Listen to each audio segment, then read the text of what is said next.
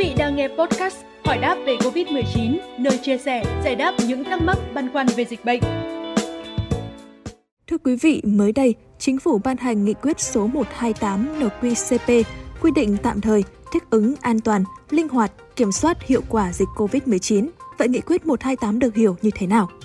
Có thể thấy nước ta đang dần chủ động trong việc phòng chống dịch nhờ việc đúc kết kinh nghiệm, từng bước nâng cao năng lực ứng phó của hệ thống y tế và tăng diện bao phủ vaccine, nhất là đối với nhóm người có nguy cơ cao, các đô thị lớn. Từ thực tiễn cùng với các ý kiến phân tích của các nhà khoa học, chuyên gia, ý kiến của các địa phương và Ban chỉ đạo quốc gia phòng chống dịch COVID-19, chính phủ xác định chuyển hướng chiến lược phòng chống dịch sang thích ứng an toàn, linh hoạt, kiểm soát hiệu quả dịch COVID-19. Trong đó, mục tiêu là bảo vệ tối đa sức khỏe và tính mạng người dân, kết hợp phấn đấu đưa đất nước chuyển sang bình thường mới trong năm 2021. Quy định nhằm đảm bảo mục tiêu kép nhưng đặt sức khỏe, tính mạng người dân lên trên hết. Cụ thể, các giải pháp phòng chống dịch phải dựa trên cơ sở khoa học, phù hợp với thực tiễn và điều kiện của đất nước, đồng thời đảm bảo người dân được bảo vệ tốt nhất trước dịch bệnh, được tiếp cận dịch vụ y tế sớm nhất, nhanh nhất, ngay từ cơ sở nhưng không gây ách tắc cho lưu thông sản xuất. Quy định cũng hướng dẫn về phân loại đánh giá, xác định cấp độ dịch với 4 cấp. Cấp 1 là nguy cơ thấp hay bình thường mới, tương ứng với màu xanh. Cấp 2 là nguy cơ trung bình, tương ứng với màu vàng. Cấp 3 là nguy cơ cao, tương ứng với màu cam. Cấp 4 là nguy cơ rất cao, tương ứng với màu đỏ. Các cấp độ này được đánh giá từ quy mô cấp xã. Quy định cũng khuyến khích đánh giá từ phạm vi, quy mô nhỏ nhất, có thể là dưới cấp xã nhằm đảm bảo linh hoạt, hiệu quả. Ba tiêu chí đánh giá cấp độ dịch bao gồm Thứ nhất là tỷ lệ ca mắc mới tại cộng đồng trên số dân trên thời gian. Thứ hai là độ bao phủ vaccine, trong đó lưu ý nhóm tuổi có nguy cơ cao, tỷ lệ tiêm mũi thứ nhất, tỷ lệ tiêm đủ liều. Và cuối cùng là khả năng thu dung, điều trị của các tuyến. Ủy ban nhân dân tỉnh, thành phố trực thuộc trung ương chủ động quyết định chuyển đổi cấp độ dịch.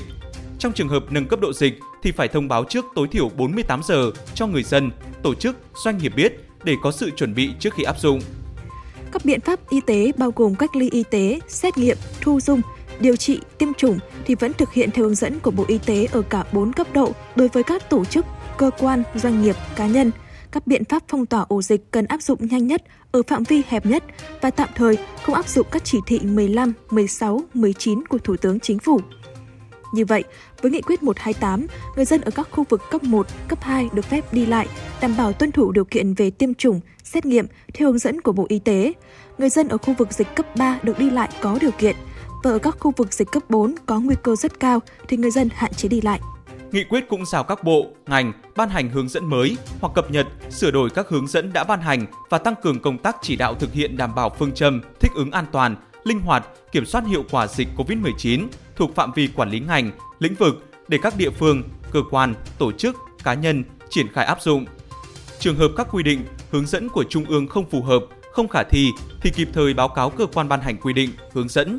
Cơ quan ban hành quy định, hướng dẫn phải có chỉ đạo ngay để tháo gỡ vướng mắc, đồng thời nghiên cứu sửa đổi quy định, hướng dẫn, còn người dân trên cả nước vẫn phải tuân thủ nghiêm thông điệp 5K, tăng cường sử dụng các ứng dụng công nghệ thông tin trên điện thoại thông minh để khai báo y tế, đăng ký tiêm chủng vaccine, khám chữa bệnh và sử dụng mã QR theo quy định của chính quyền và cơ quan y tế.